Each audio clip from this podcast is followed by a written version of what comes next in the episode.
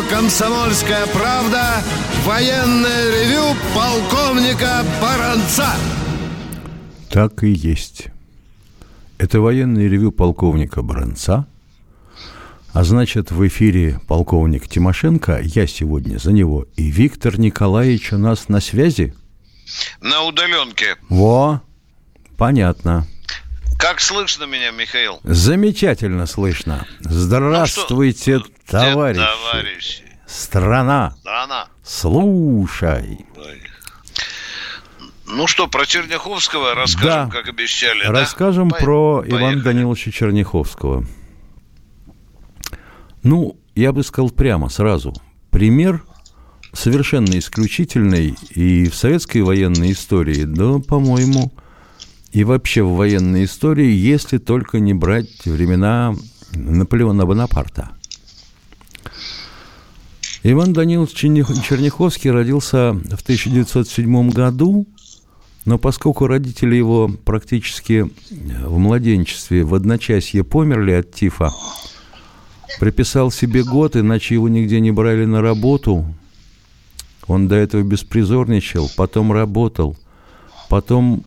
Ну, в общем, с наступлением э, соответствующего возраста вступил добровольцем в ряды Красной Армии. А дальше чего смотрим? Курсант Одесской пехотной школы. Через год Киевская артиллерийская школа. Оканчивает ее в двадцать восьмом году. С двадцать восьмого корпус артиллерийский полк. Потом помощник командира батареи. А это, вообще говоря, достаточно интересная служба, потому что начальник топографического отряда – это же такое дело, я бы сказал, которое требует определенной умственной способности, которые сейчас, в разгар коронавируса, наши соотечественники не отличаются. Потом Академия Дзержинского в Ленинграде, это которая распалась на две. На артиллерийскую академию и на Куйбышевку потом.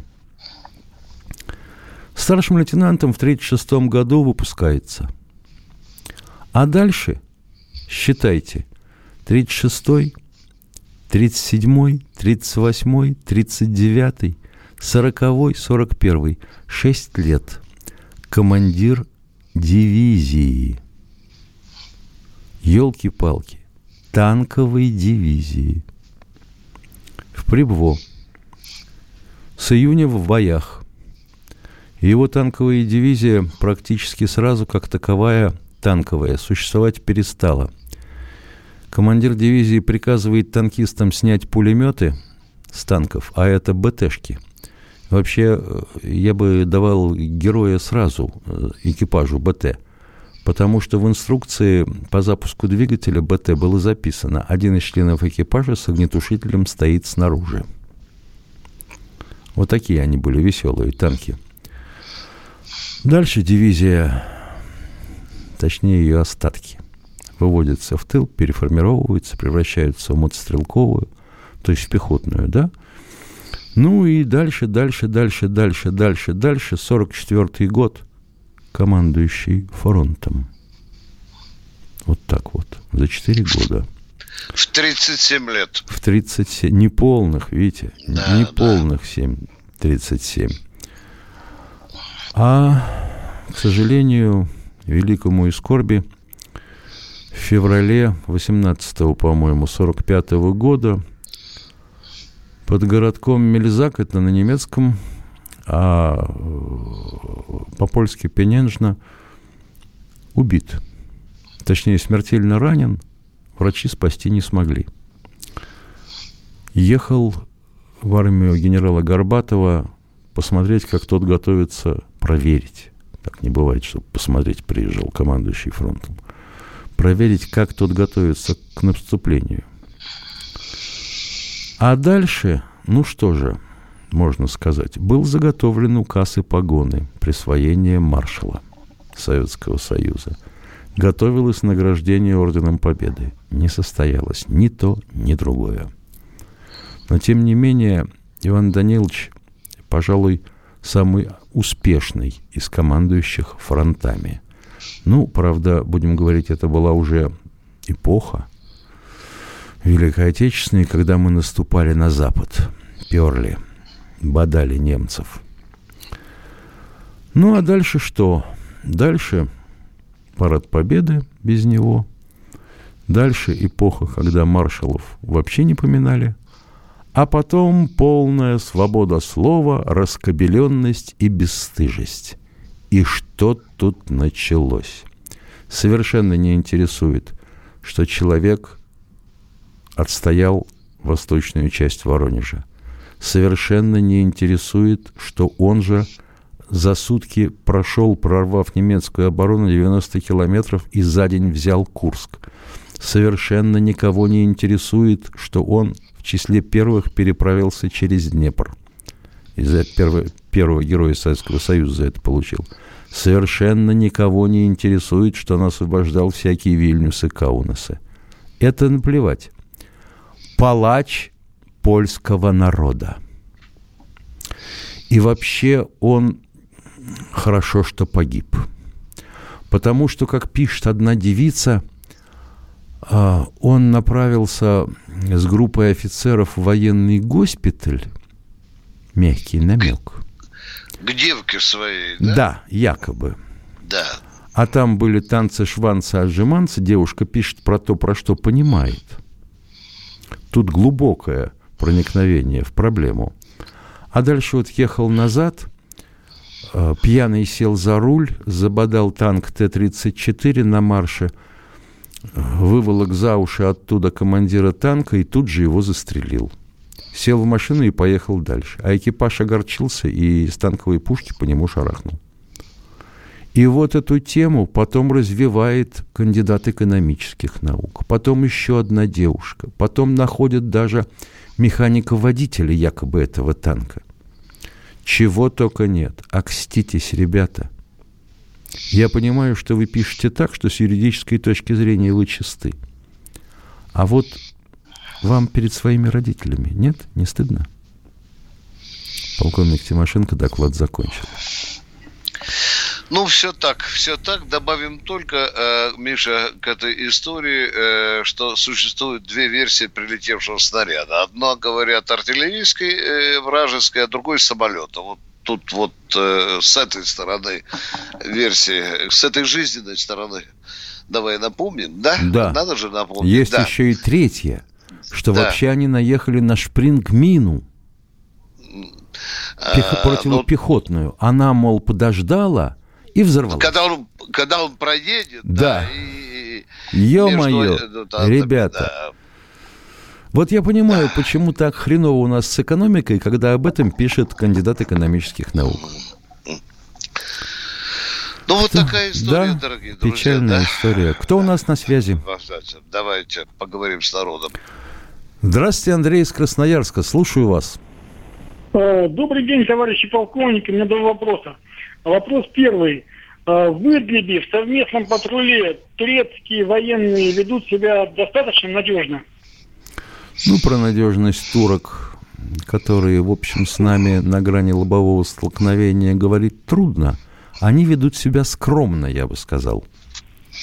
А вот интересно, что вы понимаете под надежностью? Вот хочется понять и вас, пожалуйста. Спину прикроют, под что ли? Под надежностью я понимаю то, что была речь о том, что наши офицеры, погибшие в Сирии, неоднократно, значит, погибали из-за утечки информации, скорее всего... Это уже турецкой. Другой вопрос, и к патрулю не имеющий никакого отношения. И к туркам тоже.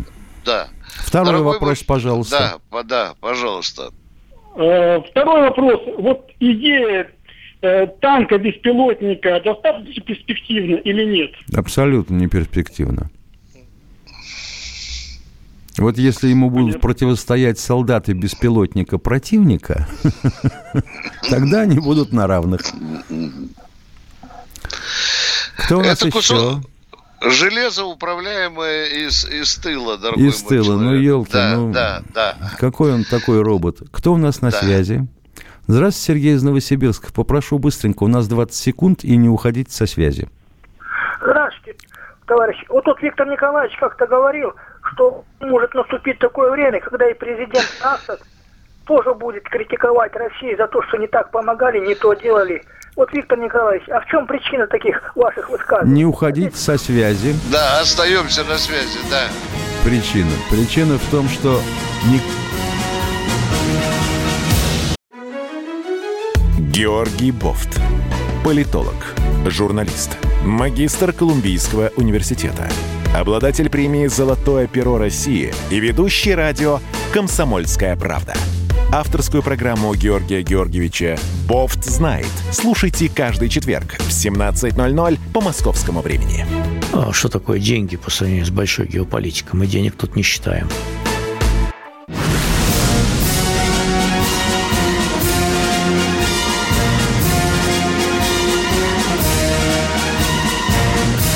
На радио «Комсомольская правда» военное ревю полковника Баранца. Продолжаем военное ревю. Так вы спрашивали, не будет ли так, что Асад начнет упрекнать нас в том, что мы не так его освобождали? Да, я об этом говорил, что медленно слишком бра- помогали сирийской армии э, брать в окружение Идлиб, что это привело к жертвам, что оппозиция правильно... Жертвам среди капитана. Сирийцев и да. бармалеев, а русские да, да, не да. в счет. Понятно. Я, дорогой мой радиослушатель, говорил, опираясь на исторический опыт, который у нас рядом, под балконом. Польшу я имею в виду, да? По... Миша, я опять повторяю знаменитые слова Жукова. Помнишь, что он сказал? Они нам этого не простят. Это точно. Да, дорогие Это точно. Друзья, все... Никому да, нельзя да, прощать нельзя таких прощать. Долгов. Да. Да. Ответ закончил. Что там у нас новенького? Здравствуйте, нас... Игорь из Бийска. Одну секунду. Так уж вышло, что мы сразу с разбегу не смогли поздравить штурманскую службу ВВС. Угу. У меня даже где-то сохранилась штурманская линейка. М-м. Пилоты говорят, что восемьдесят процентов успеха – это хороший штурман. Правильно говорят. Так что всех причастных от имени военного ревю, да пусть обойдет вас коронавирус, штурманы ВВС. Так, здравствуйте, Игорь из Бийска, добрый день.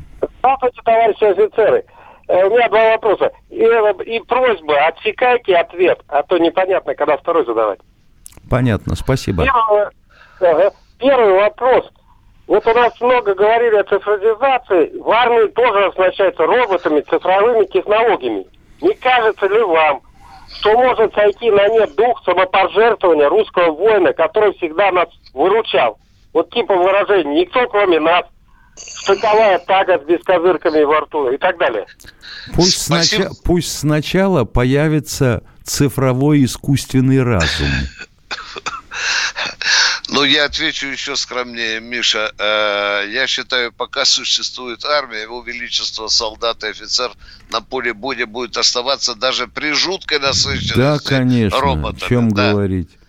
Отсекаем uh-huh. ответ на первый вопрос. Отсекаем. Да. А второй вопрос. Второй вопрос. Существуют ли средства слежения за подводным флотом неприятеля со стороны Ледовитого океана? Ну, электронные буи, радиолокаторы, иные средства... чтобы лодки США не нанесли удар из-под льда. А как вы себе представляете контроль подводной лодки подо льдом? Не знаю. Пока... Ну вот, и я про то. Эта задачка достаточно сложная и пока еще нерешаемая. Во-первых, потому что побережье Северного Ледовитого океана, что с нашей стороны, что со стороны Канады, достаточно мелководное. На мелководье гидроакустика работает неважно.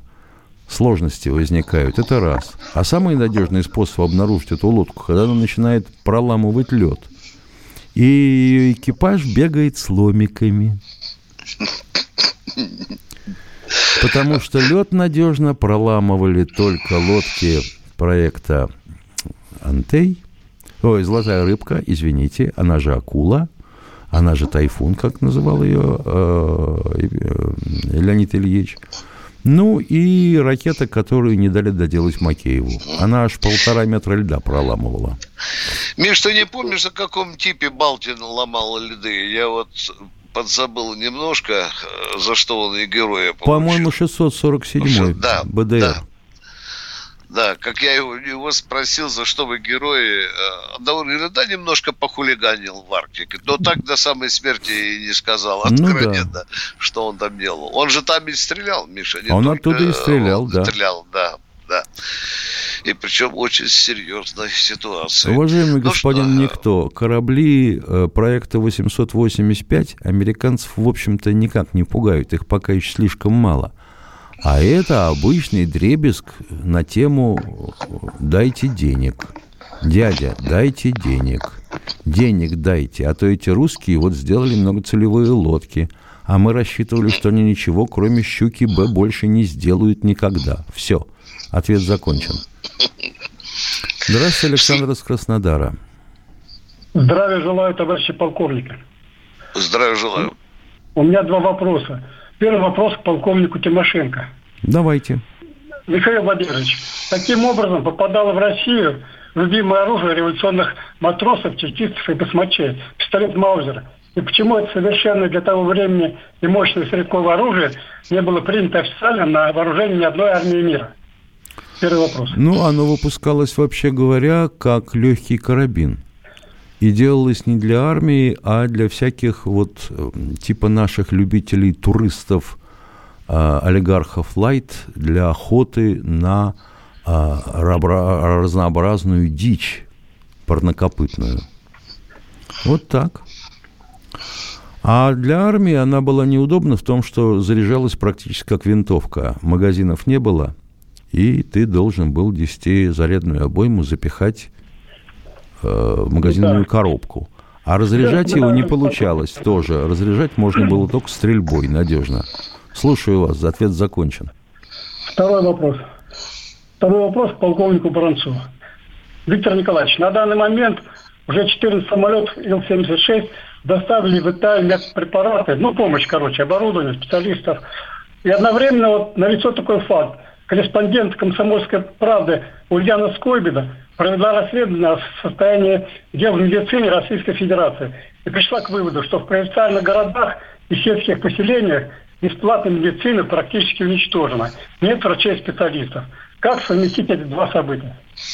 А очень просто. Гражданская медицина была развалена очень успешно, за что, наверное, кто-то и ордена получил.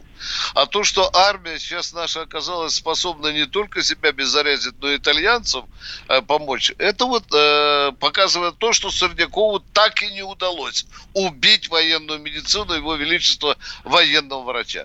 Сейчас поднимается ор, что мы там чуть ли не всю э, биологическую, химическую, радиационную защиту в Италию перебросили. Нет, дорогие друзья. Вам же ясно сказали, двадцать пять лабораторий у нас на вооружении. Одну из них мы сейчас перебросили вместе с машинами, с дезактивирующими материалами, там, химическими препаратами и командами. Ответ закончил. Ладно, спасибо. Не за что. Кто у нас? Ой, Ростислав, как давно мы вас не слышали. Слушаем. Добрый, добрый вечер. У меня по лечебно-диагностическому центру Минобороны на Комсомольском проспекте два вопроса. Вас не принял Первый... психиатр?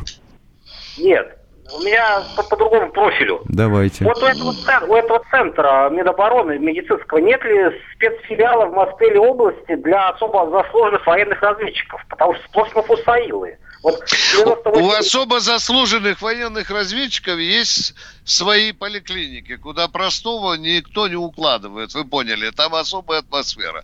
Как у ГРУ, так и у службы внешней разведки. Вам больше и знать не надо, дорогой мой человек.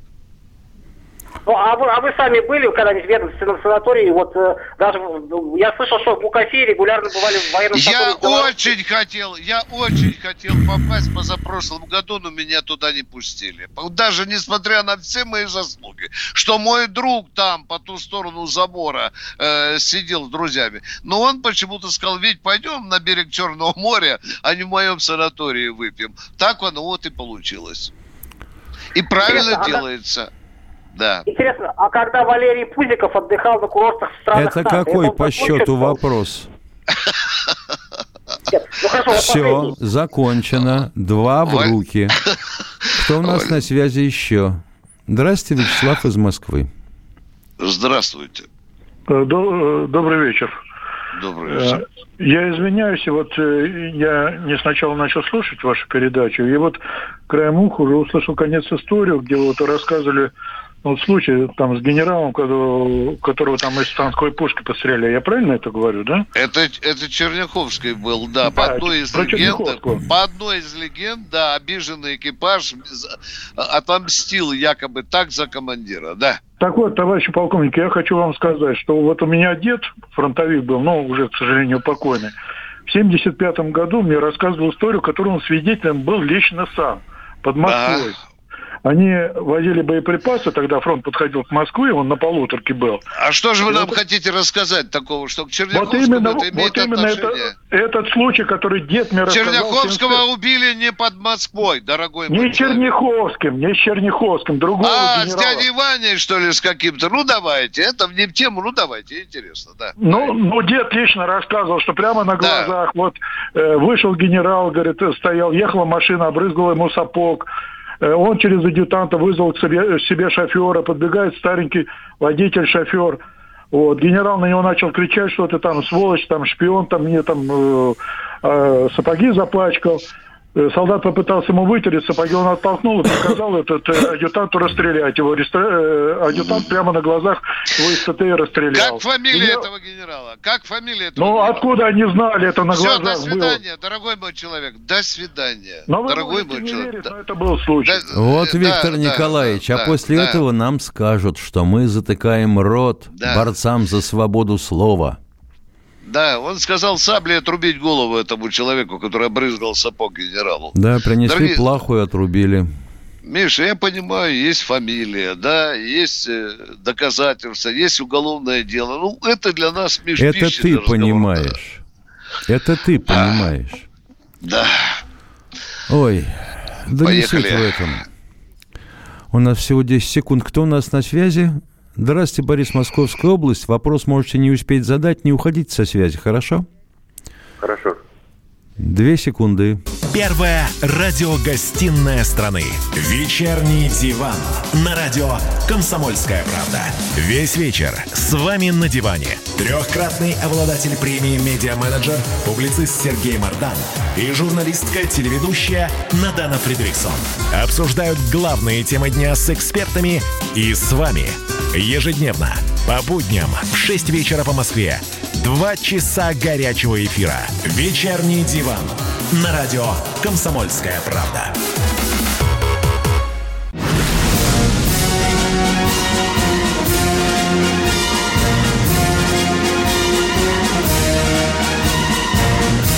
На радио «Комсомольская правда» военное ревю полковника Баранца. Продолжаем военный ревью, третья часть марлезанского балета. Здравствуйте, Борис из Москвы. Здравствуйте, товарищи полковники. Вопрос. Имею армейский стаж семнадцать лет и тринадцать лет гражданского. Имею ли право на пенсию? Пенсия, по-моему, с двадцати платится, уважаемые да. военные. А вот у меня, если, если по смешанному стажу идти. Так не принимают. Если у вас нет пенсионный фонд, лет, пенсионный все. фонд как-то в этом отношении странно себя ведет. А так у вас общий трудовой стаж, там надо считать, консультироваться с юристами. И придется, и придется тянуть до шестидесяти пяти. Да, да. Вам надо очень крепко проконсультироваться э, у юристов, уважаемые. Позвоните в пенсионный фонд. Там Ох, есть боюсь. нормальные люди. Ох, боюсь, что от пенсионного фонда юриста толка не будет. Там военные есть отставнички. Миша, там такая там... клака, Витя. Но там, если девушка попадется, какая-нибудь то выпускница вуза молодая, ну а там есть старички наши с тобой, нашего с тобой возраста. Есть, Они... есть. Дайте Бог вам, чтобы вы на него нарвались. Да, они вас проконсультируют. Замечательное прошу. письмо Что? пришло. А ну. Слушал песню от героев былых времен. Там есть такая строчка. Нет в России семьи такой, где мне памятен был свой герой. Почему именно в России, а не, допустим, в Союзе? Воевали ведь не только русские, но казахи, грузины, армяне. Уважаемые никто. и никак, и непонятно, как вас звать и обращаться. А вы попробуйте в текст вставить «нет в союзе семьи такой, где бы не памятен был кто». Свой казах, свой грузин, свой армянин? Или что писать? «Нет в России, нет в Грузии семьи такой, где не памятен свой армянин»? Вы чего в самом деле прикидываетесь-то? А если написать в союзе, прибалты обидятся, скажут, да, мы к этому. А мы не в союзе. Да, да, да. Уважаемый директор стадиона из чата, не могли бы вы поменять свой никнейм? Дело в том, что из спортсменов головой пользуются только футболисты, и то не по назначению. Спасибо. Кто у нас на связи? Здравствуйте, Владимир из Красноярска. Здравствуйте, Владимир из Красноярска. Здравия желаю, товарищ полковник. Здравия желаю. Я хочу спросить, вот Испания тоже попросила там помощи в связи с проблемой коронавируса. Ну, сейчас все попросят. Наших, ну, планируется наших ну, это, военнослужащих отправлять такие? По я, крысу, вообще, вот я не знаю, планируется ли отправлять наших военнослужащих, я бы показал испанцам шиш. У вас есть Евросоюз. У Миша, вас есть Евросоюз, просите я, там.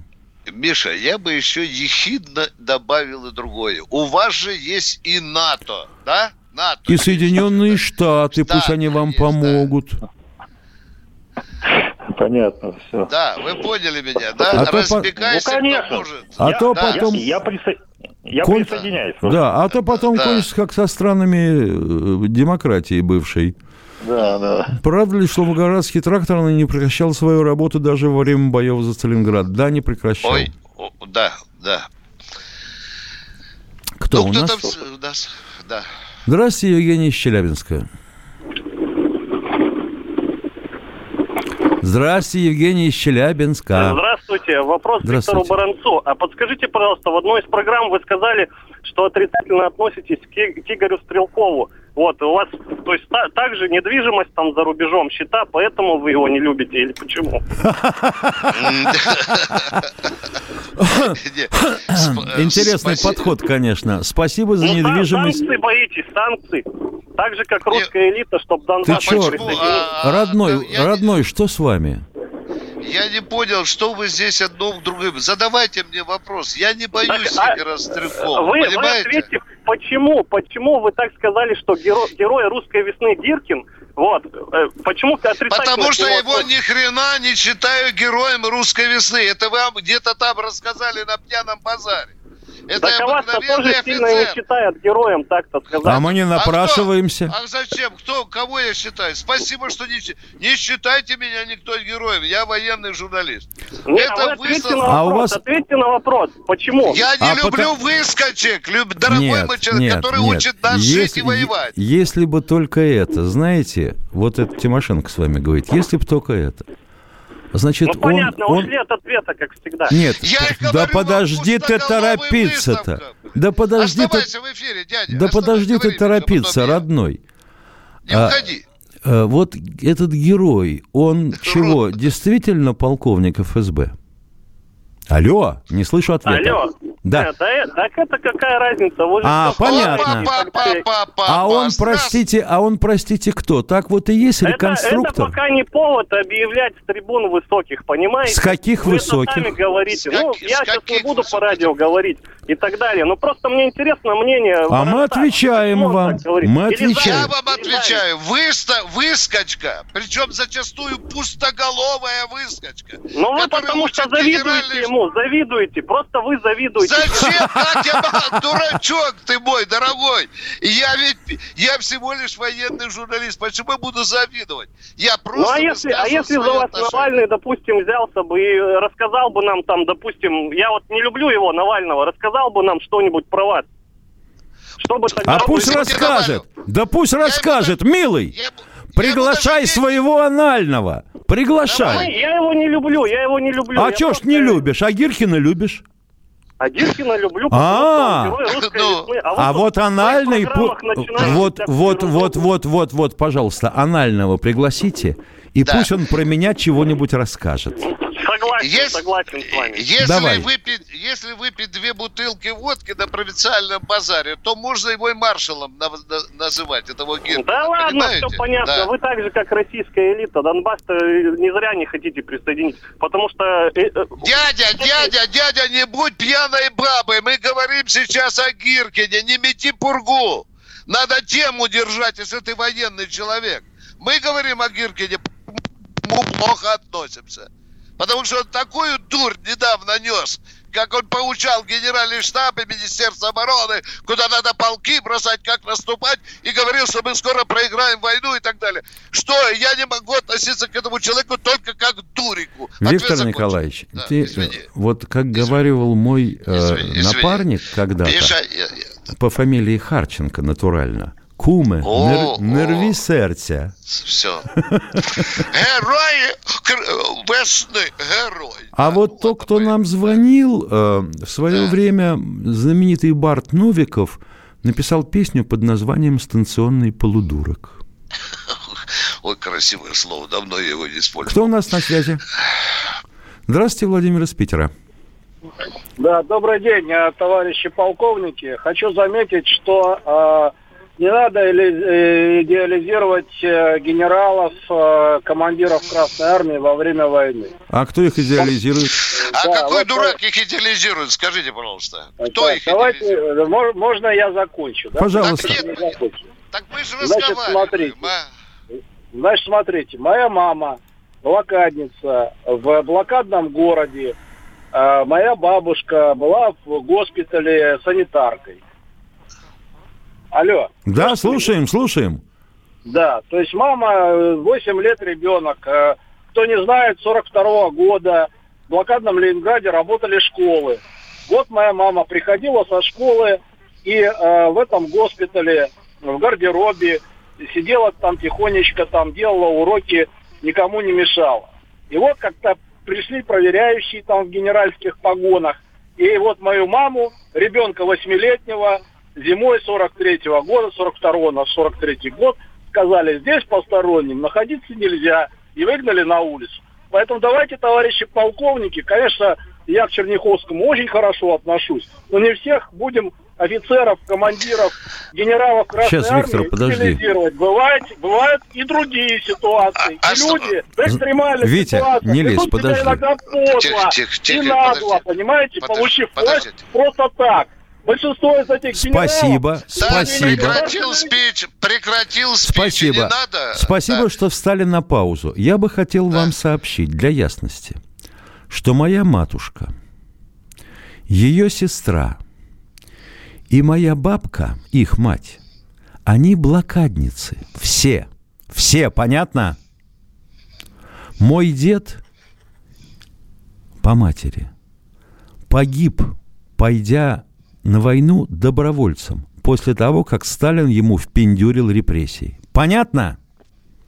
А то, что дураки встречаются среди генералов, это не редкость. Мне один генерал, начальник мой, светлого ума человек и светлой памяти, говаривал, некоторые думают, что им вместе с полосатыми штанами дали новую голову. Понятно? Вот не звоните с такой хренью сюда. Мы ждем Извини. вопросов, а вы начинаете нам вот такую... А.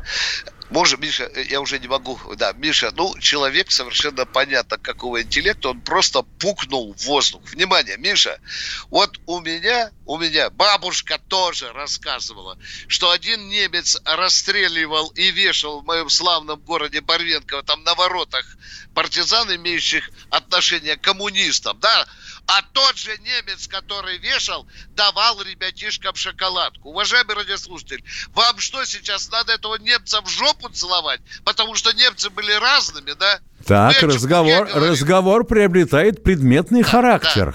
Да. О чем мы говорим? О чем мы... Очевидные вещи. Все были разными, и мы все разные.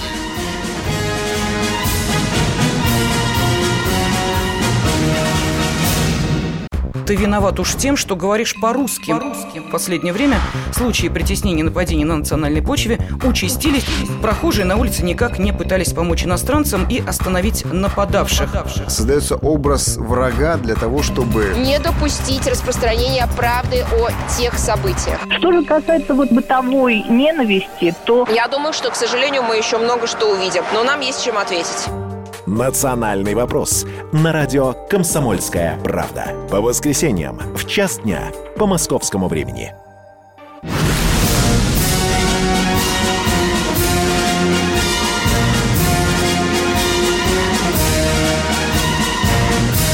На радио «Комсомольская правда» военное ревю полковника Баранца. Продолжаем военное ревю. Слушаем вас. Кто у нас на связи? Алло. Алло, разбудите человека, пожалуйста, а? Здравствуйте, Павел из Воронежа. Здравия желаю, товарищ полковник. Ну, тут первое, это так, немножко посмеяться, я скажу. А не добавить ли нам контингента ограниченного? И, может быть, опять станет Республика Италия у нас там, добавить чуть-чуть контингента. Ну да, особенно если выходящие из самолета десантники типа Саши Котца будут петь «Аванти Пополо, Аларис Посса». Ну да, и бегом, как они бегают по улицам. Бандиера Росса, да. Ну и второй серьезный вопрос. У меня дед тоже воевал, было ранение в голову у него. Ну, как он рассказывал, просился на фронт, но его не пустили. Только в какой-то ремонтной бригаде его только оставили. Несколько раз просился. И, получается, не всех тогда брали после ранения? Нет, да. Смотря какое ранение, потому что, потому что госпиталя выписывали по решению медкомиссии. Если очень серьезно, то, конечно, в ремонтике потому и попал. Зачастую получалось так, что на фронт или в части, которые вставали в боевую линию, не брали даже тех, кто перенес контузию. Да. И многих ну, отправляли... Руки, руки и ноги-то были целы, но там просто, ну... Ну, руки-ноги целы, ну, руки-ноги целы, а вот если он, не дай бог, попадет под обстрелы, что с ним будет?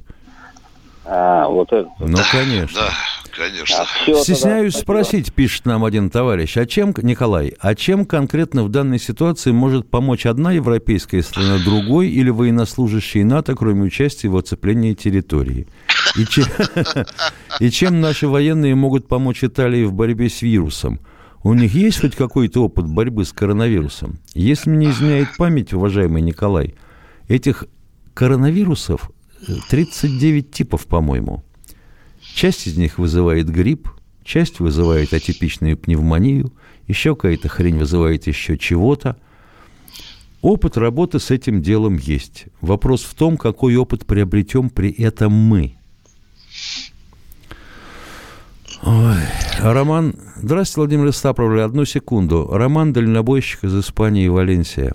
Мы очень сожалеем, что Россия пока Испании не помогла. Да, слушаем вас. Алло. Алло. Да-да-да. Это я, Сави. Это да, вы, как вас зовут? Как я рад. Это вы. Попробуйте спросить себя. Здравствуйте, я... здравствуйте, товарищ полковник. Здравствуйте, здравия желаю. Я хотел вопрос. Давай. Вот, я вам задал вопрос, когда... А? Ну, служат ли срочники а, в Абхазии. Вы мне ответили, что нет, там только контрактники. А у меня внук там отслужил уже. Вы говорили, вы, вы, вы это говорили, да. Был период, когда были да, там и срочники, да. Да, отслужил мы, там. Мы вам и отвечали. Второй, и, второй, и второй хотел задать вопрос. Да. Когда полковник Баранец говорил, что я когда служил в училище, да, прапорщик или кто там, командир взвода вам задавал вопрос.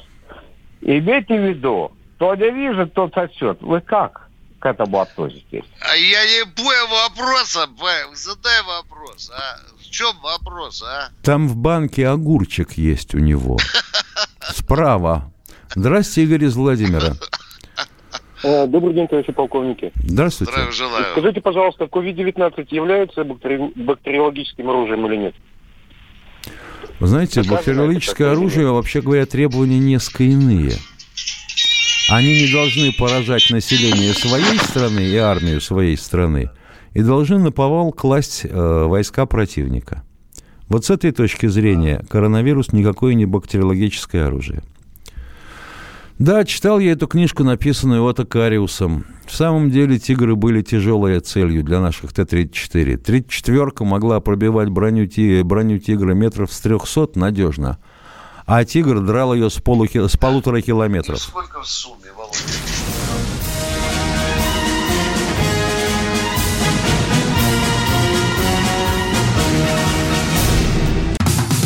Как дела, Россия? Ватсап-страна! Это то, что обсуждается и то, что волнует. Это ваши сообщения в прямом эфире, в том числе и голосовые. Каждый день с одиннадцати до пятнадцати часов с Михаилом Антоновым. Эфир открыт для всех. Включайтесь. Радио «Комсомольская правда». Радио про настоящее.